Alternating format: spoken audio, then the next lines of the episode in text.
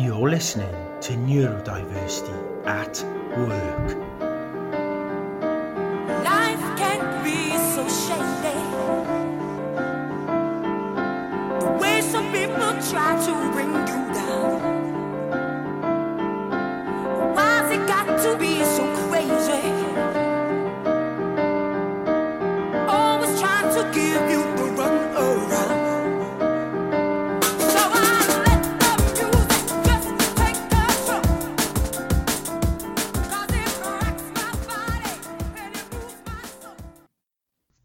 Today's episode is sponsored by Uptimize. Uptimize is a unique training platform that helps companies hire and retain neurodiverse talent. They are already working with an amazing client list globally. I actually first came across Uptimize when I met CEO and founder Ed Thompson at an event. Ed's talk inspired me to actually do this podcast and all the other interesting and fascinating things I'm getting involved in around neurodiversity. If you want to find out more about Uptimize and their work, head to uptimize.com. That's Uptimize with a Z. I also interviewed Ed in episode 2, so why don't you go and check it out there? In today's podcast, I have the pleasure of being joined by Yonah Welker, an explorer, observer, board member, but an expert in data, AI, and technology for civic health. And it's incredible the uh, types of technologies that are now available that we talk through in this podcast robotics, adaptive learning technology, speech recognition, uh, text recognition, face recognition. I always felt that technology could be the answer to empowering those who are neurodiverse. And we discussed that with Yonah and how he's ensuring that technology is going to be the answer to empowering those who are neurodiverse. This is truly uh, an exceptional individual and a wonderful podcast episode. Enjoy. Yonah, welcome to the podcast. Thank you so much for joining us today. Would you like to introduce yourself to our audience? Let them know who you are. Sure. Uh, thank you so much. Uh, basically, I define myself uh, as a technologist and evangelist of inclusion and diversity. Uh, I started my way around 20 or 5 uh, in technology world, and my key interests were around machine learning, data science, and hardware. And later, I jumped to more uh, impact uh, field. Currently, I present uh, the Yona Fund, which focused on building inclusive ecosystem for open source, decentralization of economy, open e-learning, uh, healthcare, and well-being, focused on a diverse spectrum of uh, individuals, no matter what kind of diversity we mean. Uh, brain, uh, health uh, conditions, or neurodiversity. So, what I do currently, yes. That sounds really fascinating, and I think from uh, you know from what I've been exploring, specifically around neurodiversity, I generally feel, and you'll be a much better person to uh, to help us with this, uh, that technology is is possibly going to be the answer to really help us in the future. Uh, to ensure that we're able to access brilliant minds uh, and get the best out of them. Uh, and so, on that basis, what does neurodiversity mean to you as an idea, as a concept? Yes. Unfortunately, I have explored this term recently, but I felt this thing, uh, I, I, I guess, since, since my first days in technology, because I felt uh, to being adopted in school, I, I was forced to abandon my school to learn uh, on my own because I struggled to uh, uh, remind things to communicate people. And for myself i define ne- neurodiversity is a what i call deep ability. Is uh, um, when i'm able to find how to efficiently perform and with world from my superpower and then I'm able to connect with ability with particular environment, like-minded people, like-minded community, and relevant technology. So basically, what's what I see currently in neurodiversity is my ability and relevant environment, community, and technology. Wow. So let, let's just go back on on the point that you mentioned there around kind of the uh, your education um, growing up and the fact that you uh, you know you had to leave, I guess, traditional education because uh, what you're talking about there is being able to add significant value from a I guess technology perspective, from being able to utilize your brain in a way that perhaps others can't, um, yet not being able to fit into the traditional environment of academia. Tell us a bit more about that. Uh, yes, uh, basically, I abandoned my education around uh, 40 years old. It was driven uh, both by my uh, neurodiverse condition, but also the fact that I have a multiple sclerosis.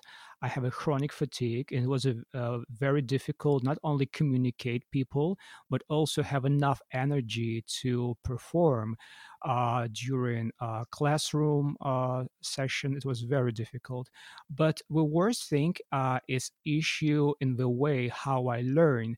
Uh, basically, I'm not able to remind things through uh, listening. It's very hard. Basically, I per, uh, I prefer to uh, write things and repeat it several times. At some point, I explored whether I need to um, analyze information and put it in some kind of data set. It's similar to uh, how it works in machine learning, and it helped me to remind it. So it's a kind of formulas of information and it helped me to understand it better uh, at the same time uh, I have issues in terms of uh, understanding of uh, emotional thing. Uh, for instance, um, I wasn't able to um, completely understand uh, emotional element in communication, and I need. In, I ask people to, for instance, please evaluate how happy you are, because I'm not able to read your face. I'm not able to communicate emotional element, and at some point, I'm really struggle to be efficient uh, in classroom and I'm just go to the learning on my own. And it was a, a huge journey since uh, school days and after that I jumped in this approach um, and university learning. I'm learning programs of Harvard, Stanford, MIT, and uh, of course I experiment a lot with writing. Uh, one of my biggest exploration was journalism. Uh, my first uh, occupation before my technology journey is a tech journalist and writing was uh, extremely beneficial in order to not only uh, become creator and find my occupation but educate myself to uh, help me remind p- things and analyze it and understand the world. So that's how it happened for me. And just coming back to a point you made earlier, Yonah, around um, fatigue and I guess not being able to work in the same way that others might feel comfortable working.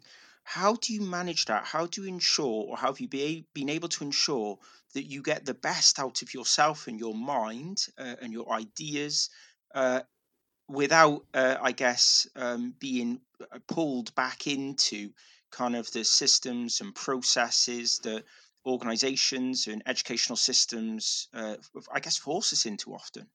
Uh, yes, uh, it's a good question. Uh, basically, I've come from se- uh, several periods of my mindset and approaches. At some point, I really try to push myself. I thought that like something like a no pain, no gain. I need to push myself in order to overcome this fatigue.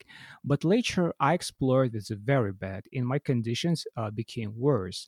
So um, I started to find appropriate proportion of uh, a different kind of uh, um, workload. For instance, at some point I really used extensive amount of uh, sport activities because I thought that it uh, is beneficial.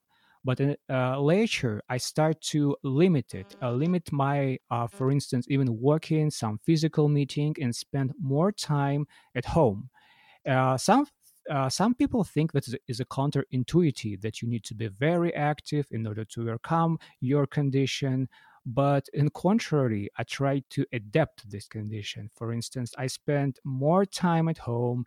I tried to make any kind of physical activities in even meetings very limited, or I even um, restrict some meetings at all. And for instance, most of my current work uh, I've done remotely because at some point I realized that, for instance, when I spend some speaking engagements and live conferences, it's very exhausting. I became not efficient and my condition became worse. So I just go to the remote session, live session. I just build the whole environment of my work, learning around uh, this, including my uh, physical exercise, uh, personal life, everything is adapted to condition. I i've never tried to push myself. I try to be in comfort zone. Maybe it's it's a bit uh counterintuitive for other people That's really interesting. So, how has that then impacted your level of success? Because clearly you have gone on now um, and you've been successful and you've been able to create a life uh, that works for you. I guess both the personal and professional life. How how has that um, focus, the way you focused your time and effort and energy, translated into uh, successful work and life? Uh, yes, it's a good question. Uh, firstly, I would love to underline that around uh, 14 in my teenager uh, years, I was extremely depressed and I felt that I'm dumb. I have no uh, any future, and uh, my perspective don't exist. Um, but I was extremely stubborn, and once I explored that I'm efficient in some type of work, I just dedicate whole myself to his work. For instance, when I explored that journalism work for me and writing work for me, or making technologies remotely work for me, I just completely uh, uh, restrict any other activities. Some people uh, said that I'm kind of crazy because I avoid some kind of uh, uh, social uh, interactions. I avoid some kind of maybe even physical activities um, from external perspective. But I'm completely dedicate myself to particular type of work. And for instance, around uh, 17 years old i was author of a, around 100 of articles i built my first technology company completely remotely i was a very fanatical person and since this moment i'm still uh, such type of person if i think that something doesn't work for me i even uh, don't try to do it i'm always uh, keep my comfort zone and it works for me. For instance i became a part of even multilateral organization like a world economic forum or united nations completely remotely. I said i don't work to uh, visit your events and while you mostly focus on such format i don't care. I will work remotely. And it worked for me. I uh, mentored many ecosystem around the world for this format and i try to uh, impact this ecosystem even though we had no uh, format before before me. And i said okay but uh, w- you will work with me in this format because i think it's cool. So i tried to adapt uh, world uh, to my requirements and it worked. Uh, specifically when i achieved particular level of expertise uh, background and i just uh, changed everything to my requirements and it worked. And that's, I think, something we've discussed in the past um, with previous guests. The fact that actually, um, I, you know, I've I discussed this with my daughter, for example. Um, sometimes I get frustrated because uh, the school system, the educational system, forces people, you, I, my daughter, uh, to do things that are not just outside of their comfort comfort zone, but they're uncomfortable. You know, they they're not good um, for their mental health, well being, or to actually improve their capability in any particular areas. And I think what you've just touched on is is brilliant because you you've said it in a way that it's you you know you're not pushing yourself out of your comfort zone. I might word it a different way, but this this would just be the way that my brain works. Is that actually you're focusing on those things where you're perhaps passionate, where you have strength already, and therefore you're harnessing those strengths, and therefore they become, you know, you become brilliant at them. And I think we've seen examples of this in sports, you know, in athletics, we've seen it um, in in performers, in actors, we've seen it in business leaders, where actually they don't spend too much time focusing on those areas that need development or their perceived weaknesses. They just focus on what they're good at um, they make their right hand brilliant and, and not worry too much about strengthening their left hand, so to speak. Do, does that resonate with you, or, or do you think that is uh, that is different to what you're trying to explain here? Uh, yes, it's definitely uh, what I just explained. And uh, basically, I try to be completely transparent. At some point, uh, ecosystems really push me to feel that I'm kind of a different and a different maybe in a bad way. Like uh, there is a kind of normality, and I'm kind have some kind of deviation, and I'm not able to perform well. But uh, in contrary, I try to push this ecosystem to uh, realize that all the, we all have some kind of difference. There is no any kind of normality. There is no kind of book would explain with normality. And if, for instance, with worker prefer to work in your office, is okay. I prefer to work remotely, it's still okay. With person prefer more communication and uh, use anecdotes or some kind of a humor in workplace and I don't like it. But we're still uh, in the same uh, place. We're still able to work and perform well, but uh, and we're different. At the same time, I try to come up with some solutions. So, for instance, if ecosystem had no idea how to work with me, I just suggested my options, uh, and it worked. So, Yonah, can you tell me a bit more about uh, the the organisations that you set up um, and, and how that came about? I, I imagine it was partly um, to facilitate and support the way that you like to work. Um, but tell me a bit more about those technology companies and, and what they did and, and how you set them up. Uh, yes. Um, I started my journey in 2005. I was a teenager, but uh, I was able to become tech entrepreneur. My first venture was it was called Hardware Tech. It was mostly a media platform focused on reviews of uh, hardware and deep technology and uh, it's really covered my interest to data because uh, though I was located in Europe at this period, uh, it uh, helped me to connect organization in Asia Pacific, U.S. Uh, across Europe, and I was able to uh, explore this technology, understand it. At this period, I hired my first team, and uh, while being teenager, it, it was the first moment then I felt that I have a control. Before, I've never felt it. I, I felt like I'm some kind of a boat in the river and some stuff happen, but basically I'm always, I'm never fit this system, never happened good, never works. And I always felt myself dumb, but now it works. Um, I sitting at home, I'm writing some stuff, companies uh, um, uh, send some uh, products to me and i generate some maybe not significant but revenue and it, it was terrific. Not in terms of a business. I, I never cared about business at this period. I cared about my uh, uh, self independence finding myself in this life and it was completely covered my passion. Uh, I sold with organization in 2009, and my next passion was uh, data science and machine learning. At West Period, uh, MySpace uh, was one of the biggest names in, in, social networks.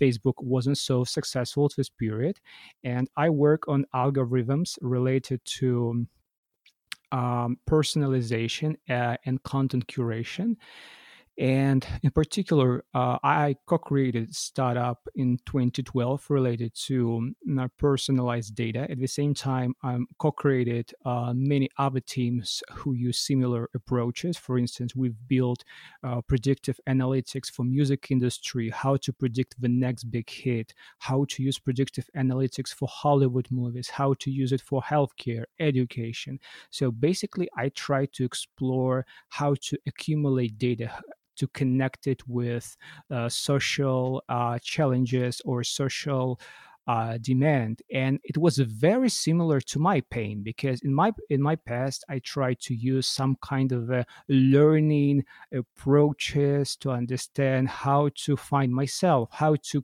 how one uh, little kid is able to communicate with whole world and what kind of a technology i need. And basically machine learning data science was very close to my journey. And um, in 2014, um, I became really obsessed with the uh, theory and practice of talent. Um, I try to understand if something worked for me, how it how it can work for other people, and I mean not only neurodiverse individuals, but uh, different kind of individuals around the world. How people, let's say from Africa, can become creator if they face uh, financial limitations. How to find an extremely uh, I don't like the word uh, smart, but talented or special who come up with some interesting uh, ideas around the world. So in uh, 2017, I have created a foundation focused on underrepresented talent, minorities. Um, initially, it was specifically focused on women, and we have gathered uh, around 500 uh, fellows, including two Nobel laureates and uh, later it became more focused on uh, not only talent but related technologies would help to uh, make our ecosystem more accessible equal uh, not in terms of political equality but actual equality when we have an ai uh, some kind of robotics or open source would help people like me or like you or people around the world to be connected to this system and never feel alone, abandoned, and dumb. How I felt myself because people say that I'm dumb and I have no future. Uh, it was uh, words of my teachers and my parents, and basically the whole ecosystem always hate me and was what I feel all of my life. And I just try to I try to create something that help people understand that it's not a problem of this people is a problem of ecosystem. And basically it's not so hard uh, is to update it. We don't even need to change it just update it to integ- integrate some technologies and it works. So i think that's how it works for me. That's re- really good. And so, what does that look like if we're going to translate that into something really tangible that we can we can? I guess somebody who maybe um, doesn't understand the challenges that you face or that I face or others may face in terms of accessing the, the world um, and engaging with the world. What what would it look like in some kind of tangible solution? How would somebody access it and feel it and understand it? Uh, yes, um, I would mention several technologies I really love. Uh, um, at first, I would love to mention that uh, everything um I will uh, list currently is far from ideal. We still need to improve these technologies, but it already works and it's uh, very helpful. First thing uh, is uh, robotics for neurodiverse individuals or AI for neurodiverse individuals. For instance, we have companies like like uh, Lux AI or uh, Milo is a special robot with adapt to kids with a neurodiverse conditions uh, or type of personality in order to um, help them to um, learn in specific pace and specific type of learning basically it, it's very similar to what i try to find out for myself but it uh, it's work in a thematic way. So robotic help to adapt to your pace, your uh, strength and weaknesses, and find your uh, superpower and your ability and learn in this particular way. Uh, second uh, is adaptive learning. It's a very, similar to previous point, and it's used across uh, different countries. Initially, China was one of the key players on this market. Uh, it works both for neurodiverse um, students, but also for any kind of a uh, personality.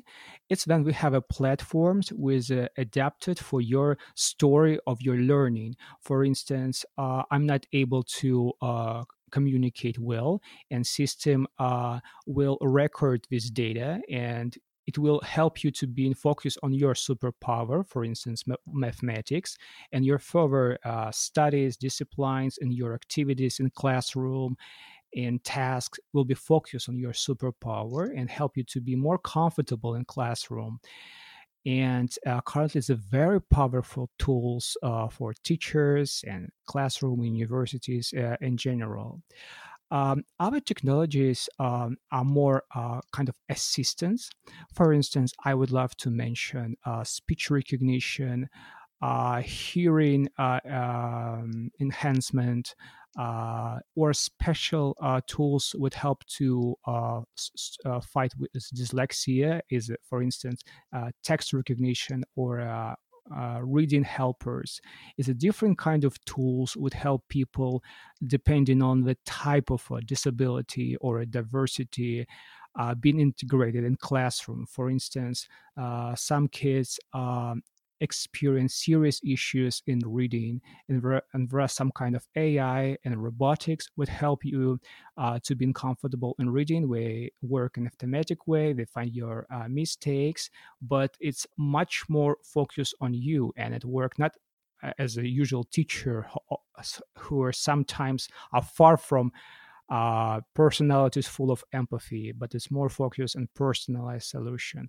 Or, uh, for instance, uh, there are speech uh, or face recognition solution, uh, for instance, with people with speech impairment, and we have AI would help to recognize uh, sign language in order to help people with uh, speech recognition to be integrated in classroom. So uh, basically, I'm very happy with all pattern of technologies uh, we have currently in this uh, field. But sure, there are some uh, cons and uh, challenges as well. For instance, data ethic, but it's a different question. Yes, yes, yes. And I'm sure you can tell us some about that. But before we move on to that point, um, do you think that there is enough visibility and then access to the types of technologies now that are available, the types of things that you've mentioned? Do you think globally they, and, and I guess even more so in those countries um, where they may struggle to have access to, to technology and to education in the same way uh, as more developed or countries, I guess? Um, yes, it's a very good question. It's uh, one of the biggest problems we have currently. So, while we have uh, technologies, startups, and innovation which have a great promises and have a great potential, unfortunately, based on my statistic and my experience, uh, very important technology are not able to find funding. For instance, even if you're a spin off or startup based on Harvard, you can die. And even though you got traction, uh, very often investors are not really interested in support in so important technologies. And we've made some uh, presentation conferences. We made some presentation at universities or schools or hospitals. And after that they die. And it's a huge problem. We need uh, significantly much more awareness and demonstration of these technologies around the world uh, and basically it's a part of my work as well is evangelism of the uh, impactful technologies not just uh, mobile apps or things would help to create funny faces on your uh, phone but things would actually ha- uh, treat people assist them or uh, create neurodiverse uh, ecosystems. So yes it's a huge problem and, and i mentioned the several first level and second level is adoption uh, so even though we are we are able to fund some particular startups and technologies, uh, current schools, universities, uh, or hospitals often are not able to adopt it, both to lack of uh, uh, experts or people who are able to use this technology because we need some kind of additional certification or education in order to use it. At the same time that uh, very often automation lead to um, that some people uh, lose their uh, places because robots uh, uh, replace some teachers and some people don't want to lose their jobs. And it's a problem. So our innovation process is really struggle uh, through this process through bureaucracy through uh, the problem of uh, losing of jobs for some people. And yes, it's a huge problem. And basically, even though we have startups currently, we need up to maybe 10 years in order to adopt and make it spread across all ecosystem is a huge problem yes do you think uh, i guess the current crisis not putting that to one side do you think a crisis of this type if we're talking about uh, covid-19 that actually forces organizations to uh, focus more on digital solutions, if we think around working from home, uh, just as an example, you know, the entire workforce might have to do that. Do you think that might accelerate the opportunity um, to implement some of these technologies so that we're not waiting up to 10 years? Or do you think it's it, that time is almost set? It's it's going to have to take that time Um, I would love to hope so, but uh, I think my personal opinion that no.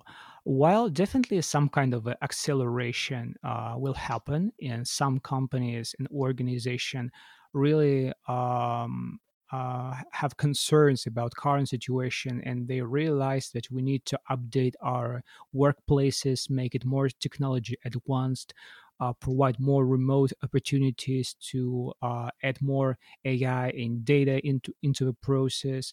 I believe uh, that at some point uh, they still too uh, uh, full of bureaucracy and they still uh, um, have many problems in order to change everything. At the same time, I believe that then uh, the epidemic uh, will stop and everything will be okay. Many organizations uh, go to the old routine, and I believe current announcements are very driven by current situation, but it's not part of their mindset. I would love to remind another thing. Um, just uh, one year ago or more, uh, there was a scandal with the Theranos. It was a medical startup um, it was it, it, was a kind of bubble who use venture funding in order to uh, basically create nothing and uh, after the scandal, uh, some venture investors start to say, oh, we should be focused on impact. We should be more uh, efficient in terms of screening and vetting of technology.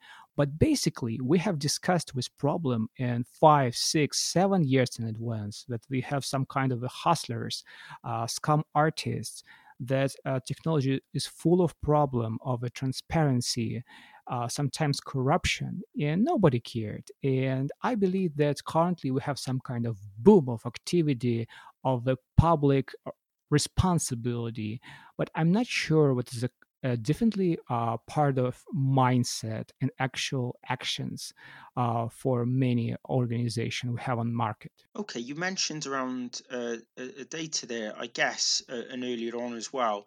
What do you think uh, are the risks and the opportunities with regards to um, what this technology is doing, the types of data that it's collating, um, and I guess the risk to individuals who are neurodiverse uh, and who are probably, you know, at risk for a variety of reasons of, of being misrepresented or um, being uh, having uh, uh, negative views pushed towards them for a wide variety of reasons. I mean, data could be a risk, right, to to, to make this even worse.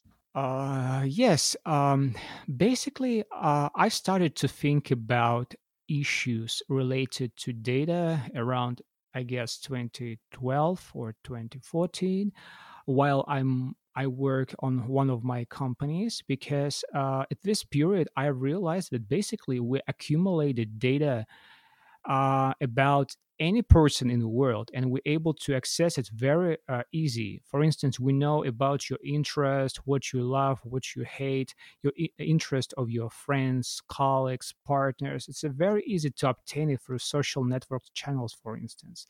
And now uh, just imagine that since uh, childhood or school uh, some companies is able to accumulate your data uh, about your profiles your interest and for instance sell this information to organization. Because for instance what, what's what facebook facebook does uh, this company sells your data to advertisers in order to provide personalized advertising in order to sell some products to you uh, and now uh, we have a actually dangerous situation that people uh, became a target for a brand, organization, or even governors uh, since uh, early years and even in childhood.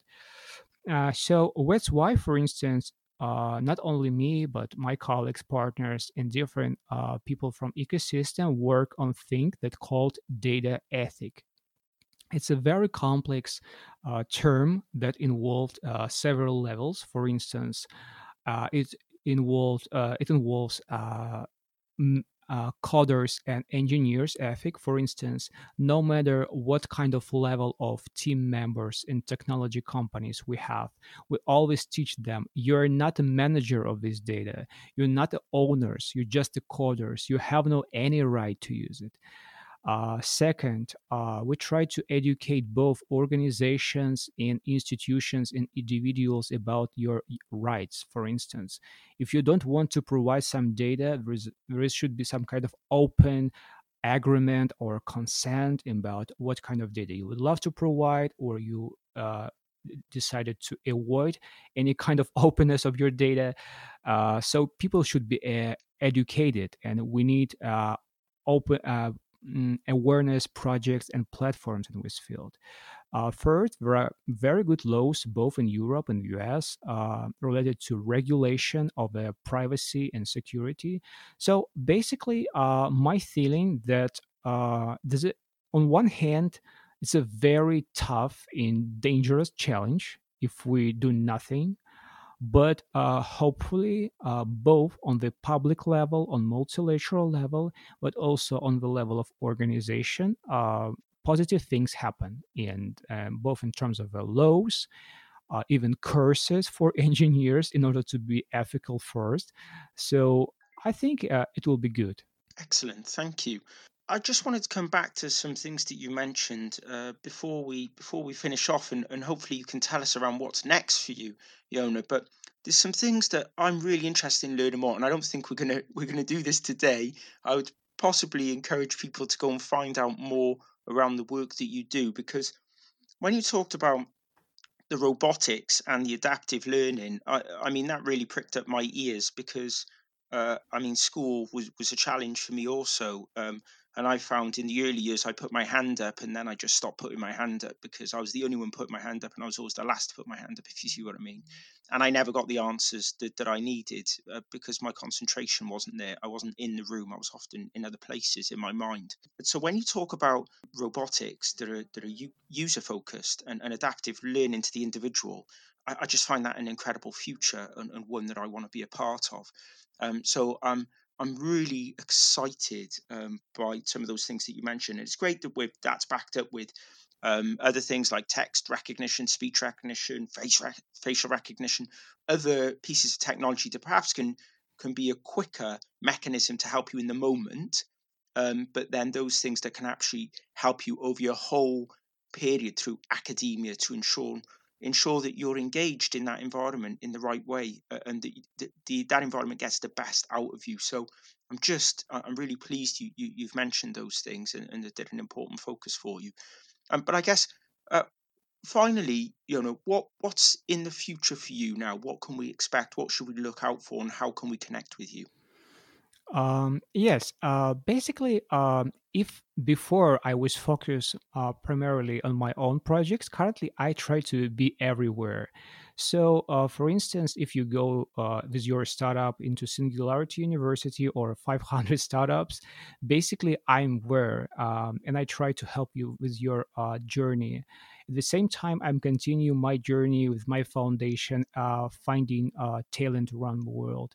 At the same time, I'm continuing my humanitarian work. For instance, uh, in this year, um, I mentored program in Israel and Palestine dedicated to using of computer science in order to tackle social challenges. And it was an extremely positive experience in order to understand how uh, tough uh, experiences and pressure able to generate talent or uh, facilitate action. It, it's so. I think uh, it's a very easy to be in touch with me. Just be involved in technology, and I believe uh, we will face uh, each other uh, remotely for some kind of session or projects. That's absolutely incredible, and I do urge people to go and to go and check you out uh, and follow the work that you're doing. And and I also want to say, Jonas, uh, you've you've you've mentioned something so important, um, which is you can be incredibly powerful. You can do amazing things, um, and, and often you just need to follow your own path and your own belief system. Understand yourself as best you can, uh, and then do all you can um, to be able to harness the power um, that you have within yourself. And I think that you know everybody um, can take a lot from that, no, no matter who you are, what your background, what your mindset. Um, but I think there certainly is a, a, lot to take from that. So I, I, thank you so much for being on today. Uh, it is absolutely fascinating. I, certainly want to learn more uh, about what we've been discussing today, and, and, I surely will. So thank you kindly. Yes, and uh, as a conclusion of our discussion, I would love to mention one great uh, phrase um, I heard just yesterday there is no way uh, to fail, only learn or win. So, if you have some kind of neurodiverse condition, it always makes sense to try uh, that works for you, even though it's a counterintuitive, or even though people say uh, it's not okay, it's not traditional or general for your society, for your community. Just try it. Uh, anyway, you will learn from your path but it always makes sense to go in your own way than uh, always try to face something that never work and you're never happy with that. So thank you so much. Wonderful. Thank you. Sure. This episode was brought to you by Uptimize, the neurodiversity training platform for employers. If you think your business could benefit by doing more to attract and retain people who think differently, visit Uptimize's website at uptimize.com.